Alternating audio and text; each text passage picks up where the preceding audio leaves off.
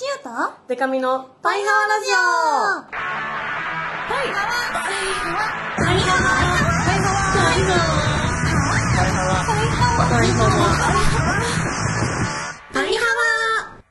ハワの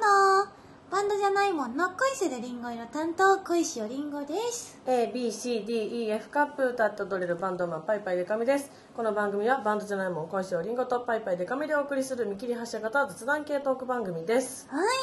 いなんと、今日も撮っていきまるよ。いや、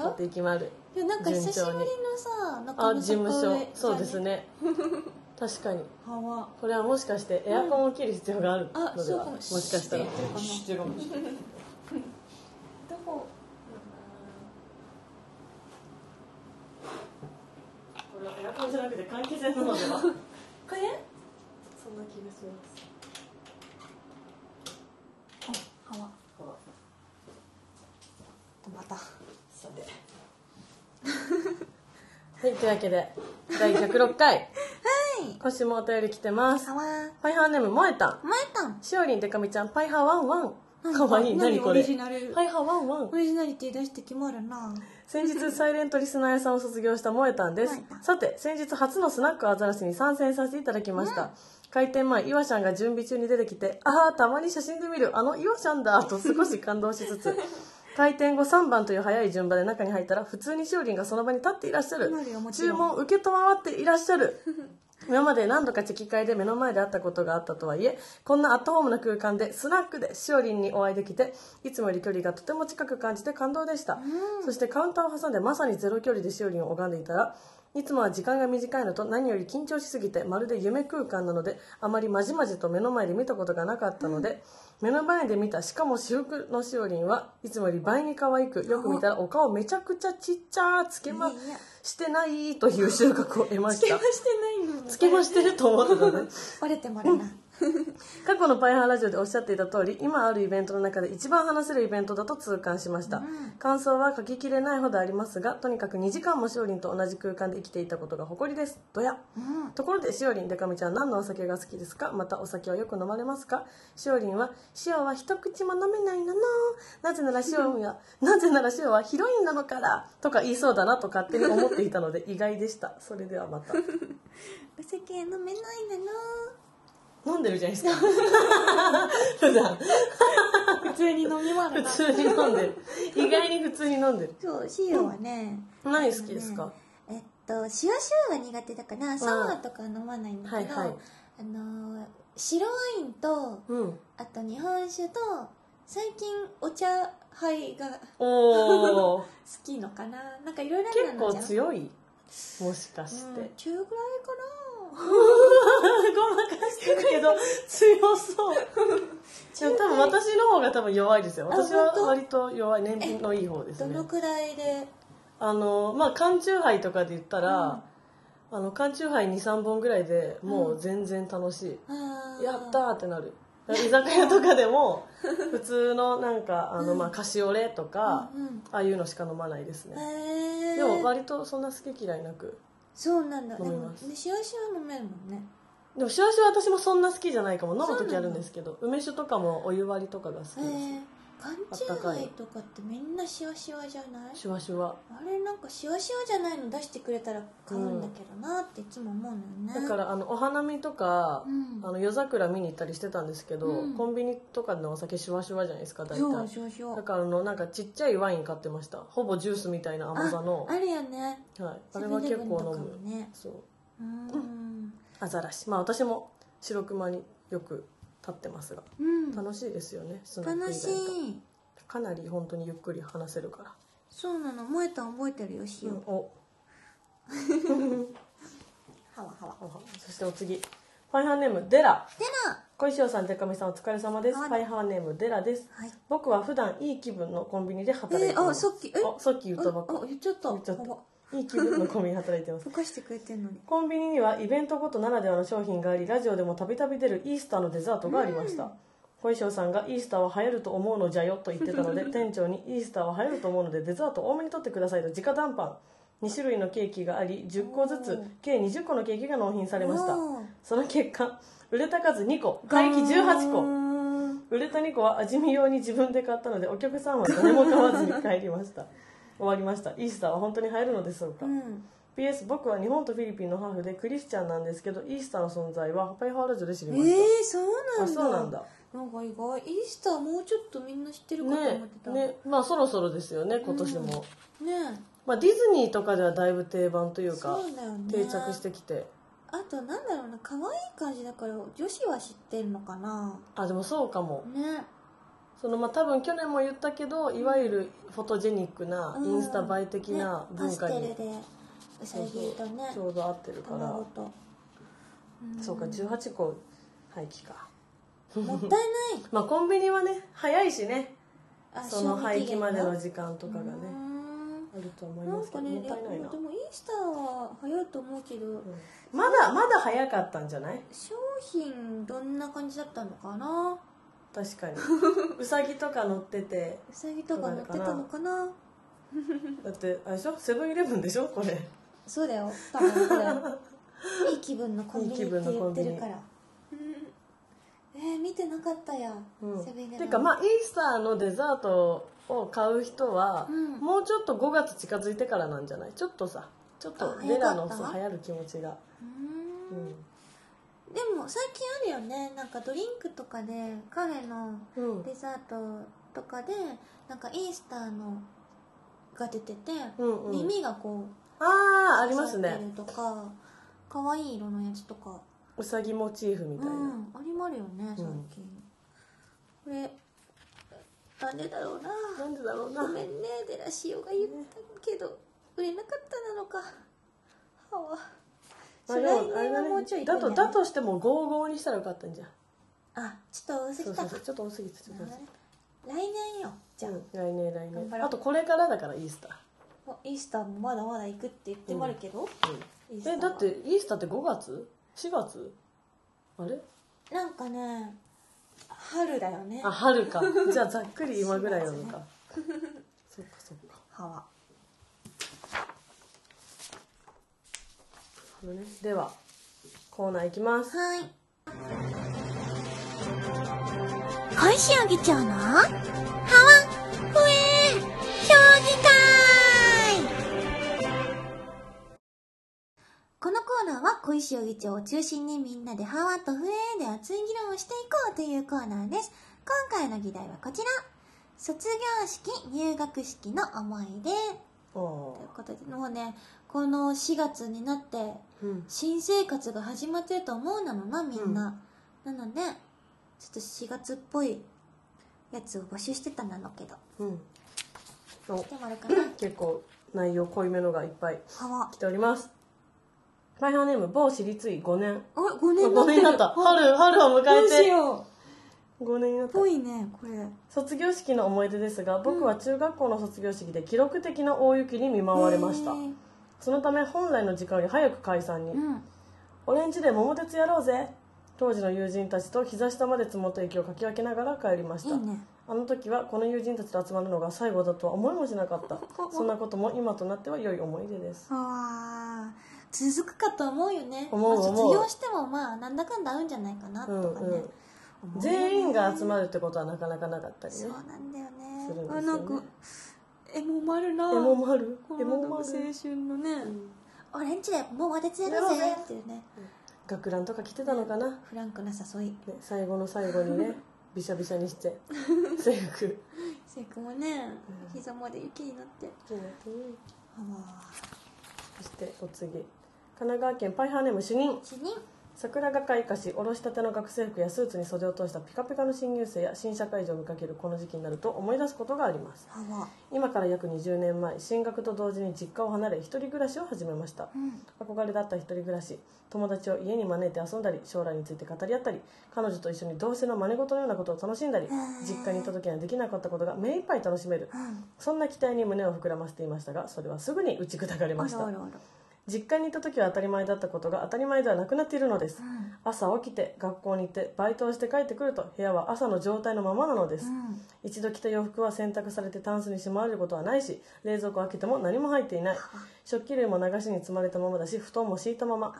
一人暮らしをして気づいたのは実家にいる時は何かとうるさいと思っていた母の存在のありがたさでした、うん、それに気づいた時テレホンカードを持って近くの電話ボックスに書き込んで実家に電話していました、うん、一人暮らしはどう？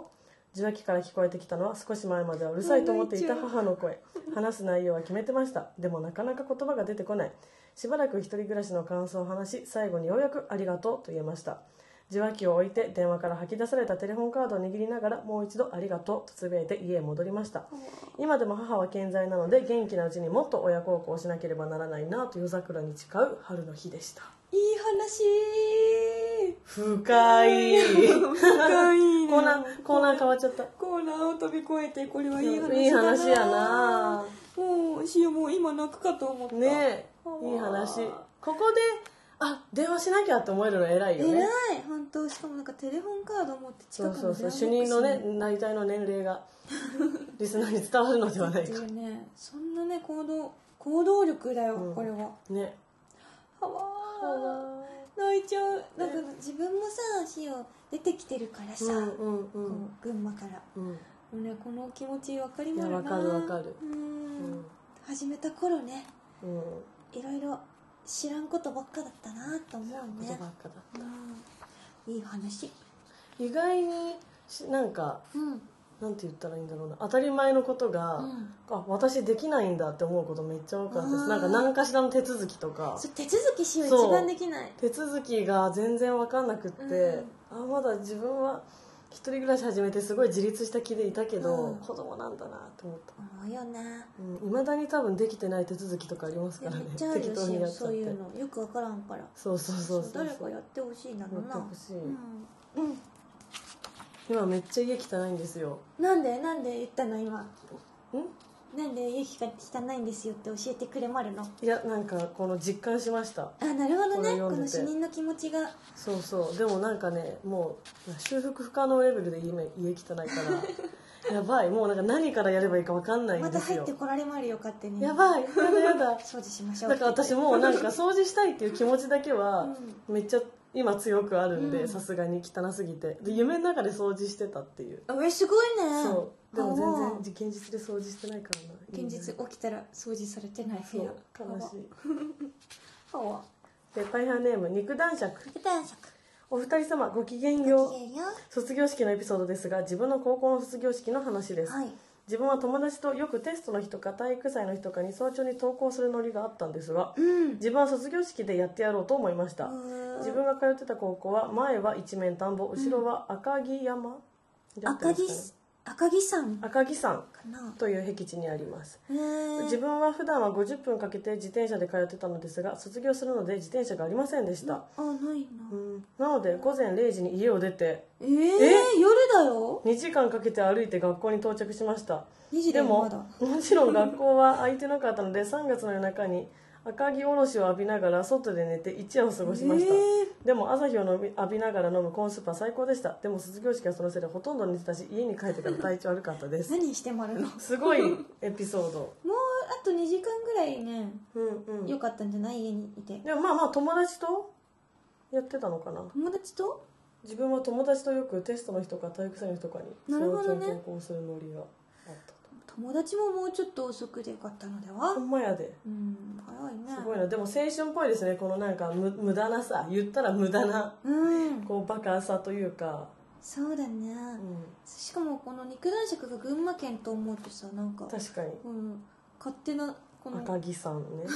親近感、こんなことやってないけど大体どこの学校か分かっちゃうよ、これ赤城さん。なる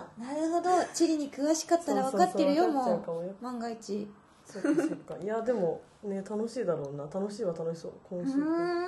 すごいね。肉男爵もあれだね、行動力だね。確かに、主任と一緒だ。なかなかね、しないよね。はー。さあ、そして、お次、パイハーネームケット改めパイパイケトミ。自分で言うのもあれなのですが、私中学の卒業式で5人の女子が一気に来て、第1から第5パターン全てを欲しいと言われました。全員にボタンを渡した後、女子たちが一斉に離れ、ボタンをどこか遠くにぶん投げました。何それ。そうです、ドッキリだったのです。なんかおかしいなとは思ってました。しかも全員ソフトボール部だったのでまあまあ遠くに飛んでました。以上が卒業式の思い出です。ちょっと何してんのよ。今はハガキのネタにしてるけど、当時超嫌だっただろうな、うん、当時わかる。それとももういじられキャラみたいな感じだったのかな。どうなのね。わははってなってたのがいいけどね。なって笑いを取れて、まあまあちょっといい気持ちになってたらよかったけどね。どうだろうね。ソフトボール部だった。ソフトボールあろうことかソフトボール部だったからぶん投げられちゃった。遠くに飛び回るな。あ、ボタンとかね、もらったこととかある？私もらいました。あ、もらったの？当時の好きな人からもらいました。くださいって言いました。ちょうだいって言ってくれました。で、幼稚園入るちょい前からずっと一緒の幼なじみが、うん、そのボタン誰からももらわれなかったらどうしようって言ってたのを知ってたんで、うん、じゃあ誰からも言われなかったらちょうだいって言ってもらいました。おー、すごい。そうなんか多分実家の学習机の引き出しとかには2人のボタンが入ってるかもしれない。はぁ、すごい。しお、もちろん誰にも欲しいとか言えるはずもなくはずもなくもらった経験ないですけども。ああ、なんかその、まあ、幼馴染のはそういう感じでもらって、うん、好きな人のは結構青春の感じでしたよ。へえ。その後なんか進展なかった。でもなんかもう私ちょっとバグってたんで、ずっと好きだったんで、うん、結構何回もその人に告白してて、毎回振られてて、でもなんかまあ振ってくるけど、うん、好きだったし、なんかそういうボタン欲しいって言ったら、あ、絶対言ってくると思ったわみたいな感じでくれました。あ、くれるんだ、はい、でも普通に仲いいですよ今も。別にすごいなのだ、うん、もらえるんだね。そうそうそう、ちょうだいって言ったら。学ランセーラー服の学校だったんで、うちはその文化結構がっつりありましたね。ボタンをあげるあげないみたいな。あとなんかモテてる子はもうボタンめっちゃ持ってきてましたよ。ボタンそのものを持ってくる。スペアをもう全部なくなる人とかいて、うん、学ランのボタンもちろん、中に着てるワイシャツのボタンも、袖のボタンも全部なくなる男子とかいた。モテモテの人とかは閉まんないみたいなこと。そうそう、だからもう全部開き、なんか T シャツに開きっぱなしの学ラン。よかった T シャツ着てて。そうそう、そんな素肌とかにはならない。そう、素肌乳首見えてるみたいなことはないけど。すごいね。あったな。でもまあドッキリはびっくりだよね。ね。で最後、パイハーネームゼッツ。僕の卒業式の思い出は、高校3年生の時の卒業式で3年間担任だった先生とある約束をしたことです。それはいつか先生の髪を切るという約束でした。恥ずかしくて誰にも言えなかった将来美容師になりたいという夢を初めて打ち明けた相手が先生でした。そして誰よりも僕の夢を応援してくださいました。先生と出会えたことは僕の人生でとても大きな財産です。卒業から6年後、時間はかかりましたが約束を守ることができ、今でも僕の大切なお客様です。泣ける。深い。これはいいですね。なんか感動エピソードばっかりあって、ね、本当だよ。キョトミ以外、ねじんと締まるな。じんとする。だってジェッツはさ、弟の髪を切ってるもんね。すごいな。それでずっと通ってくれてるのもいい話ですね。今でも。そうだね。今でも僕の大切なお客様です。うん、そしてそんな彼にも渡すのがこのウェルダースオリジナル。大切な人だからってすぐあげる。なるほどね、うん、これジーンと締まるよ。ジーンとする。選ぶのみんなハワだよね。確かに。どちらかというとみんなハワですか？みんなハワじゃないか。だってボタンソフトボール部に投げられてる人いるけど投げられてる人もいまるな、うんうんうん、これね、そうだねこれみんなにハワあげたいけど、うん、じゃあ今日の議題の卒業入学の思い出、うん、これに関して、これね、でも本当に決めがたいんだけどね。いやだってケトミのもなんだかんだあれですよ、今となってはみたいな感じでさ、うん、だっていい思い出っていう感じよね。こうやってだってメール読まれたわけですから、うん、はわー、迷っちゃうな、うん、これ今日じゃあ、はい、決めた。お、今回の議題に関しては、はわはわはわはわはわはわはわはわはわん、みんなはわ、おー、みんなはわだよ。なんでその言い方、なんでその言い方みんなはわ、石焼き芋みたいな。あのさ、なんだっけ、トゥルルーヌルンのやつ、なんだっけ、ラーメン屋さんの、あ、ラーメン屋さんか、石焼き芋じゃないか。これはラーメン屋さんのやつ。これみんなハワにしようかな。確かにそうね、うん、春だし、春だし、4月一発目ですし。そうなのよね、新生活。そう、なんかシオもこのさ、新生活に今なったわけよ。お引っ越しなどもして、うんうん、で思い出すのがやっぱり群馬県にいて、うん、一人暮らしするっていう風になった時に、うん、初めね、うん、なんかもうこのお家から出て行ってもう何気なくこうやって過ごすこともないんだなとか思うと寂しくって、うん、もう家を出る1週間ぐらい前からずっと毎晩ね、うん、泣いてたの。でもそれを恥ずかしいからこう、うんうん、知られたら、だから内緒でいつもバレない、お母さんお父さんにバレないようにシオンの部屋で泣いて過ごしてて、うんうん、でしかも来てからもう知ってる人なんてさいないなのしさ、うんうんうん、もう毎晩1週間ぐらいまた寂しくて泣いてたんだけど、うん、その時のね気持ちを思うとね、みんな多分それぞれあるんだろうなって、うん、誰しもそうです、ね、思いまるよね。新しいことに挑戦したりするとね、うん、そう思うとやっぱりみんなにハワを今日あげることにしまる。優しい世界。はい、そうですね。私は三重から東京出てくる時もう1週間前からもう毎日ワクワクして、うん、逆にねやったやったやったって感じでした東京だ東京だって思ってました。なるほど、うん、でも出てきて寂しいなって思う時はやっぱりあったけど、ね、寂しいよね、うん、じゃあ皆さんも、あ、そう今日ね、はい、新生活、うん、新学期、うんうん、になったのかな、もう、はいはい、朝すごい電車が混んでて、ああ、なんか久しぶりに朝の満員電車に乗ったのな、うん、スタジオ行くときに。今はね早い、いつからなんだろう、入学式とかって一般的に明日とか、あ、でも大学の入学式とかはもうあったのか、今日とかだったのかな。この新なんだっけ、会社の新、あ、入社式とかあったのかな。どうだろう。あ、桜ももうないけどね。ね、早いよ。早かった。うん、もう緑になってまるからね。ね、うん、葉桜も葉桜で良いですが。いや、いい話だったな。今週ちょっと暖かい。ジーンとしたこういうのもいいなのな、たまには。うん、じゃあまだまだハートウォーミングに行きます。はい、次は私のコーナーです。パイパイゆかみの浅い話。ちょっとだけいい話、ぼんやりしてるいい話、でかみに聞かせてください。はい、今日もいい話がとってもあるよ。パイハーネーム、なーたん。なーたん。年齢を重ねてきてお肌の調子も悪くなってきたので、噂のスーパーフードアサイを食べ始めました。 おかげで最近肌の調子がいい気がします。これが本当の浅い話。だって他ダジャレやん。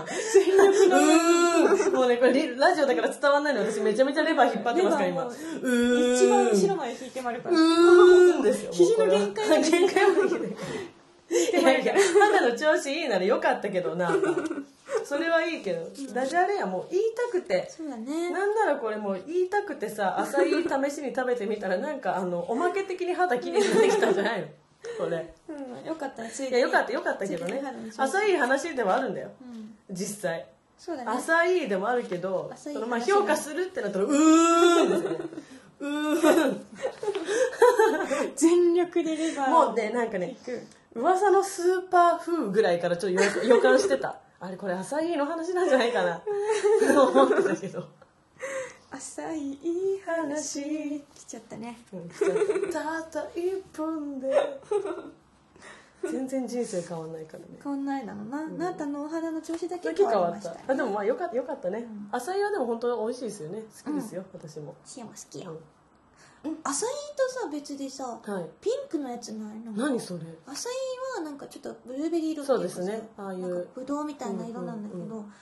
なんだっけなお名前、アサイボールみたいな感じで、はい、アサイじゃないなんかピンクの結構ショッキングピンクぐらいのピンクのやつが類似品的な、なんかそれ食べたことあるんだけどね、それなんて言うんだっけ、アサイボール、あピタヤボール、あそれかも、ピタヤ、ピンクのスーパーフルーツ、ピタヤ、ピタヤ、ピタヤ、ドラゴンフルーツ、ドラゴンフルーツ、レッドドラゴンフルーツをピタヤと呼ぶのが今主流なのかな。これですよね。こういう色ですよね。結構さこれさ本当にショッキングピンク。なんか本当に果物なのかっていうぐらいね、うん、着色料じゃなくてピンクなの、ね。だって美佐子さんのピンクより鮮やかじゃない？うん。なんなら本当にショッキングピンクよ、これは。これでも。全然食べるけどパッと出てきたらちょっと抵抗ありそうだな、うん、ペンキかと思うよね、うん、ペンキみたいハワへえ、ピタヤでもドラゴンフルーツ美味しいですよね。美味しい、大好き。なあたんピタヤも食べてみて、ピタヤも食べてでもダジャレピタヤでちょっとねダジャレを次は、うん、ピタヤ話は難しい。そうピタヤ話もないからね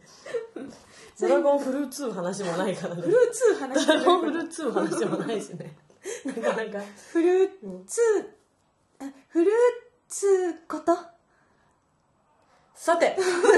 次の次いきまるか、はい、パイハーネームバキバキ、はい、先日小石よりんごがソロで出演したパリピズムの現場にて、うん、どうやら小石よりんごソロ時代の音源が入った CD が物販に置いてあるというツイートについうわー行きたかったわーって本心を反射的にリプしてしまったら、うん、ありがたいことにバキネに味塩コショウ、あ間違えた、アキネに塩コショウさんがわざわざ買ってくださいました。ほんと気を使わせてしまってすみません。浅いい話。これは、まずアキネに浅い、あアキネよかったな、浅いアキネもらえないのな、優しいなのからね。でバッキー本人にバキネに味塩コショウとか何それそう親切にしてくれた人を自分の一杯に入れようとするんじゃないですか。バキネって全然可愛くないんですけど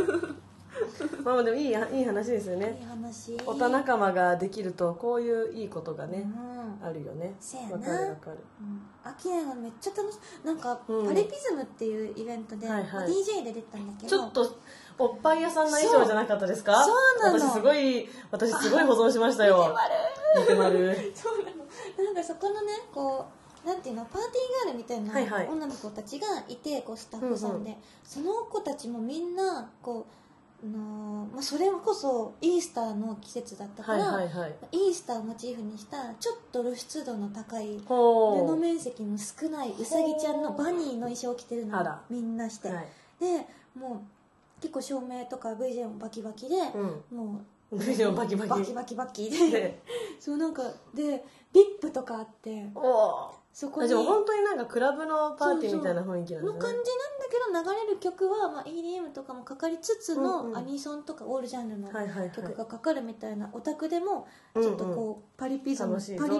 しもうみたいなイベントがあったんだけど、はいはい、そこにもうアキネが来てくれててなんとちゃんとねドレスコードに、はい乗っ取ってコスプレをしてきてくれたの、はい、でアキネはねもう男性なんだけど、うん、女装しててちょっと待って絶対可愛いじゃないですか。いや可愛かったのそれが。いやねアキネのね個人の的な話をねするどこまでしていいか分からないですけどアキネはね綺麗な顔してるんですよそう綺麗なのよ。肌が白くてそうで細くてね絶対似合うわ。めっちゃ可愛かったメイドさんみたいな見たかったなやってボブのウィッグかぶってかわいいと思った、うん、またやってねって言ったねやってほしいそうパイハワラジオの次の公開収録のドレスコード嘘もうメイドにしますか。もう全員メイドさんできてじゃあみしおたちも着ようよそうそう、私らも着てメイド着て、でもそれはもう女性リスナーの可愛いメイド姿はもちろん、もちろん男性リスナーのもうみんなもね、そうですね、メイド見たいね、実は地獄絵図、絶対地獄絵図になるんだけどいや、そうだね、やばかろうな、誰でも似合うわけじゃないもんね、そうそうそうそう、まあ、そういう似合う、あんまりこう似合ってないかなっていう人の見るの好きですけどね、ちぐはぐな感じも可愛いからねでもいいね、その普通にオタ同士のさ、そうね、ファミリー同士のこういう、うんね、ありがたい、もうこういう風にさ、優しい、そうそう一つリプしただけでさ、買ってきましょうかってことでしょ、本当に優しい、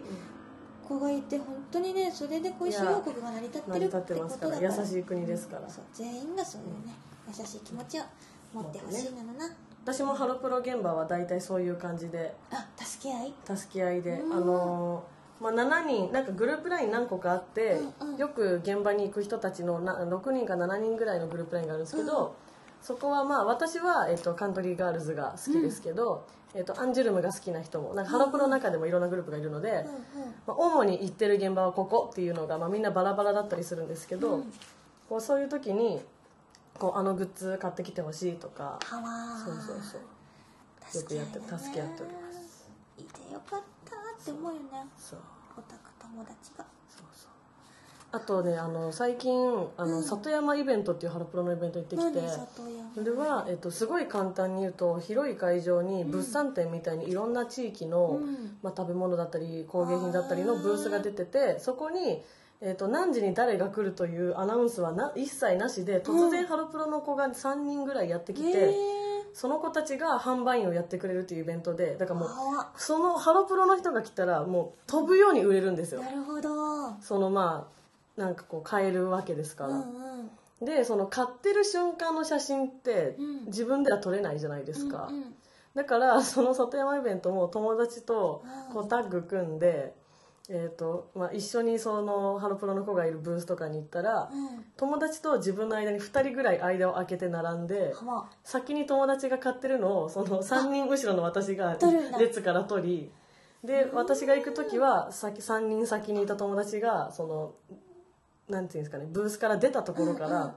撮影するという方法で、チームプレーだね、チームプレーで写真を集めました。はわー、持つべきものは友だね、友達どうですか、今年入ってもう2018年ももう3ヶ月経ちましたけど、小石は友達状況、はい、そうですね、まあそうですね、友達状況としては、まあ、最近まあ、一番の仲良しの友達である七瀬組がお誕生日を迎えたりなどしていましたね。あとそれから、まあ現状維持ということですかね。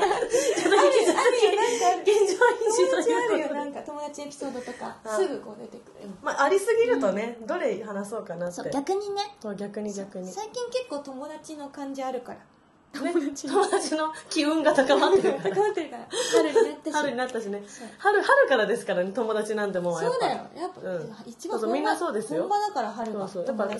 最初の1から123月なんてね、ないようなもんですから、友達に関しては、ね、寒いしまだそうそうそう、もう暖かくなってきて、そうです、だいぶ友達の気運が高まってきて、結構来てるから安心してください皆さん、あ、そう、お引越しもしたから友達を呼びたい、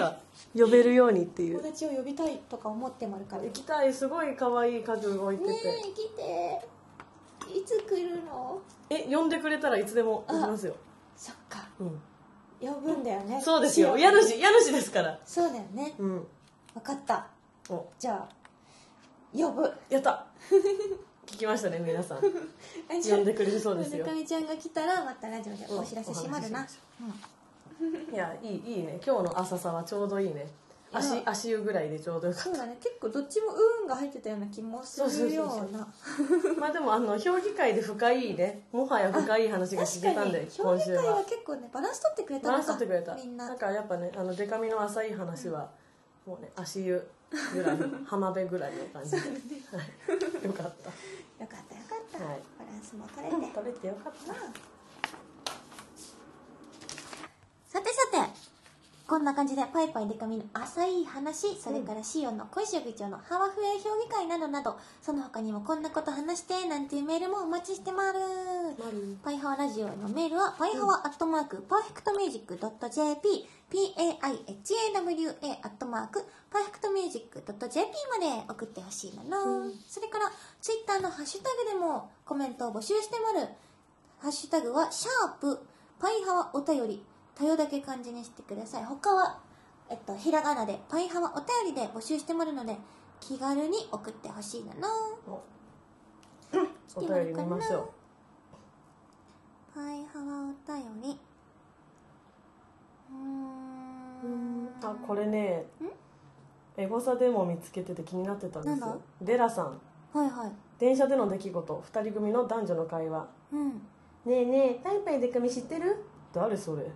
有吉の番組に出てるんだけど面白いんだよ。へえ、どんな人？あのね、ヒョウの全身タイツ着てるそれ違う人やってそれ岩井志麻子さんですよ、それごちゃごちゃになっちゃったのかな。しまこさんの隣にいるのが私パイパイでかみでございますのでそれ違う人、はい、皆さんはお間違いなきようパイハワラジオしかもしさ聞いてない人ももしかしたらいるかもしれないじゃないですか、見た目知らないかもしれないけど、ヒョウ柄の方じゃないんで、じゃない方芸人、じゃない方、ヒョウ柄じゃない方芸人で岩井しまこさんです面白い、まあ、知っていただいてるのはね嬉しいけど、すごいね、電車で偶然でしょ、だって話してて嬉しいな。あ、そういえば昨日さ、あの山里さんのふもな議論を聞いてたらさ、びっくり、パイパイでかみちゃんも聞いてくれてるらしいですよみたいなことを言ってて、そうなんです、偶然リアルタイムで聞いてたらでかみちゃんの名前が出てきたと思ってテンション上がってツイートしたなのけど、私はねこう、ヘビーラジオリスナーの方にはこう怒られるかもしれないのですが、結構ねラジコプレミアム会なので、タイムフリーで聞くことが多くて、シオンも聞きまるよタイムフリー。夜はこのまあ、ラジオは結局リアルタイムで聞いて実況するのが一番楽しいって分かってるんだけど、こう夜は結構ねダラダラ過ごしちゃうこと多くて、何かとねいろいろあるからね、なんか不毛もいつもね大体まあ金曜の昼間とかぐらいに聞くことが多いですけどエゴサしてたら出てきて、うわーって聞かなきゃ、これは嬉しいなのな。私はこうしおりんみたいにこうこの番組がめっちゃ聞くとかっていうのもまああるにはあるんですけど、割とそのラジコ入ってるからこうまんべんなく聞いてます、まんべんなくいっぱいいっぱい聞くというよりは、なんかその週とかで不毛とか割と聞くんですけど、こうなんかちょっとタイムラインとか見てて、あ、面白いことがあったっぽいなってやつとかを、何々あったっぽいぞあったっぽいぞって聞いたりとか、なるほどね、してます。嬉しい、そうなんですよ。なんかちょっと山里さんにお会いする機会が最近あって、その話をちらっとしたら言ってくださって嬉しい、すごいなのな、嬉しい。山里さんと何でお会いしたかはちょっと後々告知ができるのかなと思いますので、なんかラジオもさ、こうなんか最近いろいろ新しくなったりするのじゃん、春で、なんか楽しみなんだよね、いろいろとね。まあ、終わっちゃうの悲しいともありますけどね。いや終わっちゃったの本当寂しい。テレビとかもねすごい、好きなバラエティーとかが終わっちゃったりとかするのがすごい悲しいんですよ、ね、寂しいよね。やっぱテレビとかラジオって本当習慣づくから、ね、そう、毎週何曜日あるのよあるのよって思いながらね、そう、まあ、パイハワラジオはね木曜だったり木曜じゃなかったり、大体木曜日あたりにっていうのでね、習慣ですから、はい、それが習慣になってる感じなんですけれどもねはわなんかありますか、気になったのは。なんかあるかな、あ、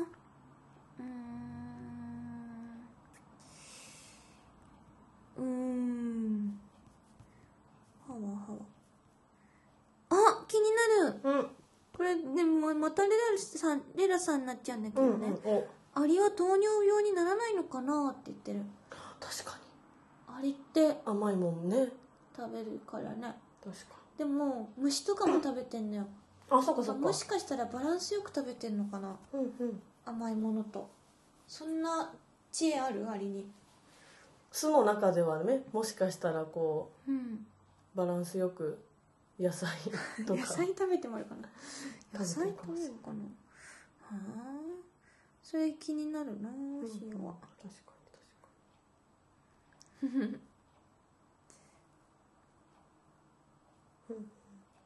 はい、そんな感じかしらね。あ、ちょっと待って、これね気になる。かわいまる、はい、女の子には蒸気のアイマスクと綺麗な包装って心にメモしました。お、これ多分先週プレゼントの話とかの時だと思うんですけど、そうだね。これね、一応悲劇が起こらないように言っとくと、マネージャーと私っていう関係性で、ホワイトデーのお返しだから蒸気でアイマスクがちょうどよかっただけで、これ彼女の誕生日とかだから多分結構がっかりされますからね。それだけちょっとね、こうファイハワラジオから悲劇を生むわけにはいかないから、ね、そうだね。ありがとうってちゃんと放送されてるからね。そうそうそう、開けたら ありがとう。そうそう、恋人からね、誕生日に蒸気でアイマスクとか、そうだね、ちょっとね、あれは考えましょうね。考えましょう。そうそうそう、誰に渡すかっていう、うん、こんな感じかな。はい。じゃあお知らせです。5月3日、私パイパイデカミなんと27歳になります。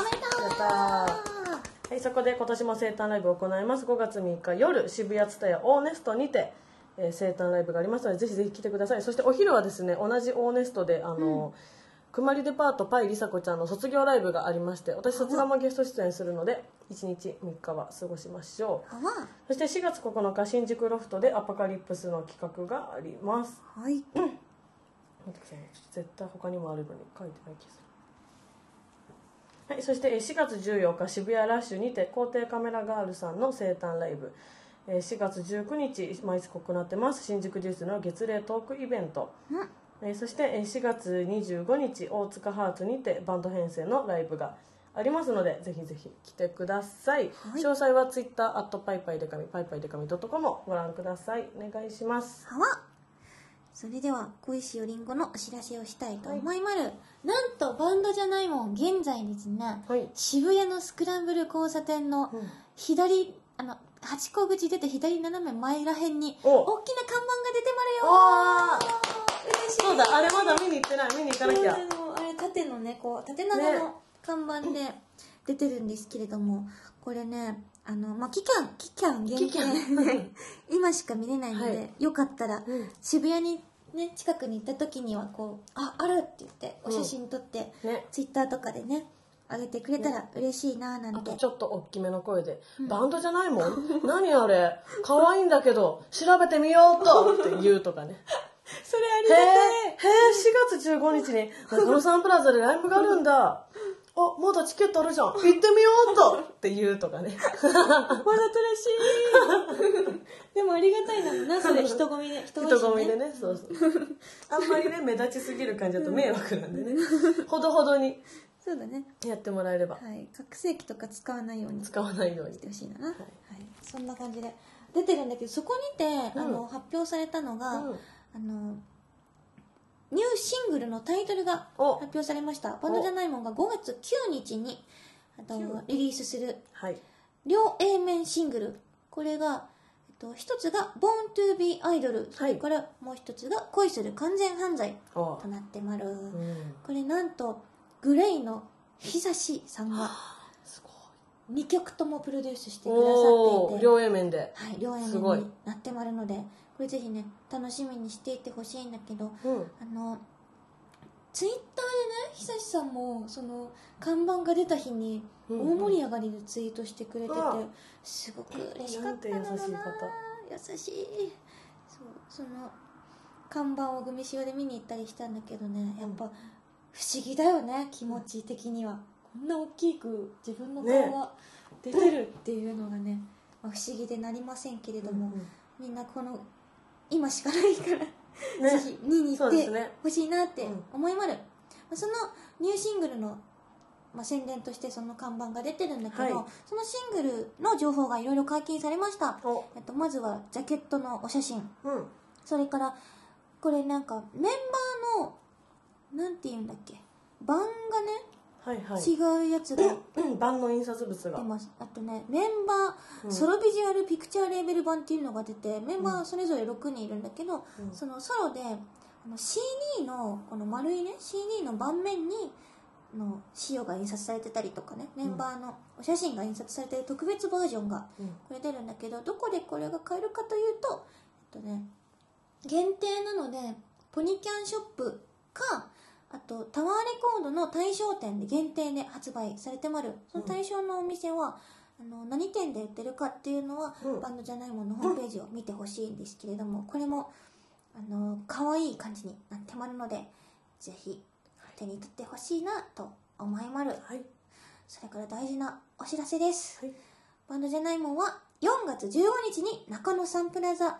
ホール、それから5月4日に NHK 大阪ホールにてワンマンコンサートを行います。これなんか常々宣伝してきてるんだけど、はい、今はなんとリハーサルとかね真っ最中なんですけれども、チケットが一般発売中です。これ先日なんと残り枚数が発表されました。これレアな出来事なので普段言わないなのじゃん、はいはいはい、あともうちょっとしかないよとかいう感じでなんかぼかしてるじゃない普通枚数は、はいはい、なんだけど、まあ、あと何枚あるよっていうことでまだ来れるよみんな来てほしいっていう意味を込めてこう発表させてもらったんですけれども、中野サンプラザ公演、これがチケット昨日の時点で残り498枚残っております、はい、これよく考えたらあと498人来れるということなので、ぜひこれ一つでもねやっぱ多くチケットが売れて、この客席にたくさんの人が来てくれるように頑張っていきまるので、チケットをゲットして会いに来てほしいなと思いまる。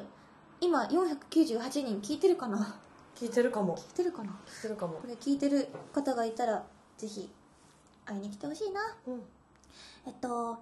詳しいことはバンドじゃないもんのホームページに全部書いてあるよ。全部、はい、書いてあるし、シングルの特設サイトとかもあるので、よかったらそちらを見て、リリースイベントなども決まっているので会いに来てほしいなと思いまる、はい、そんな感じかな、はい、詳しくはバンドじゃないもんの公式ホームページ、それからツイッターなどを見て会いに来てね。待ってまるよ。頑張りまるよ。はあ、というわけで。いや、今あれだよね。はい。やっぱ花粉症も大変そうだし、そうみんな。そうなんですよ。花粉症が大変ですよ、本当にもう。めちゃめちゃやばいです、私は。やばいって言ってるもんね。みんなも頑張ろう。負けずに、花粉に負けずに新生活の人たくさんいると思うからね、そんな時におそばにパイハワラジオを置いていただいて、みんなで新しい生活も頑張っていこう。それではまた来週聞いてほしいなのせーの、パイハワー。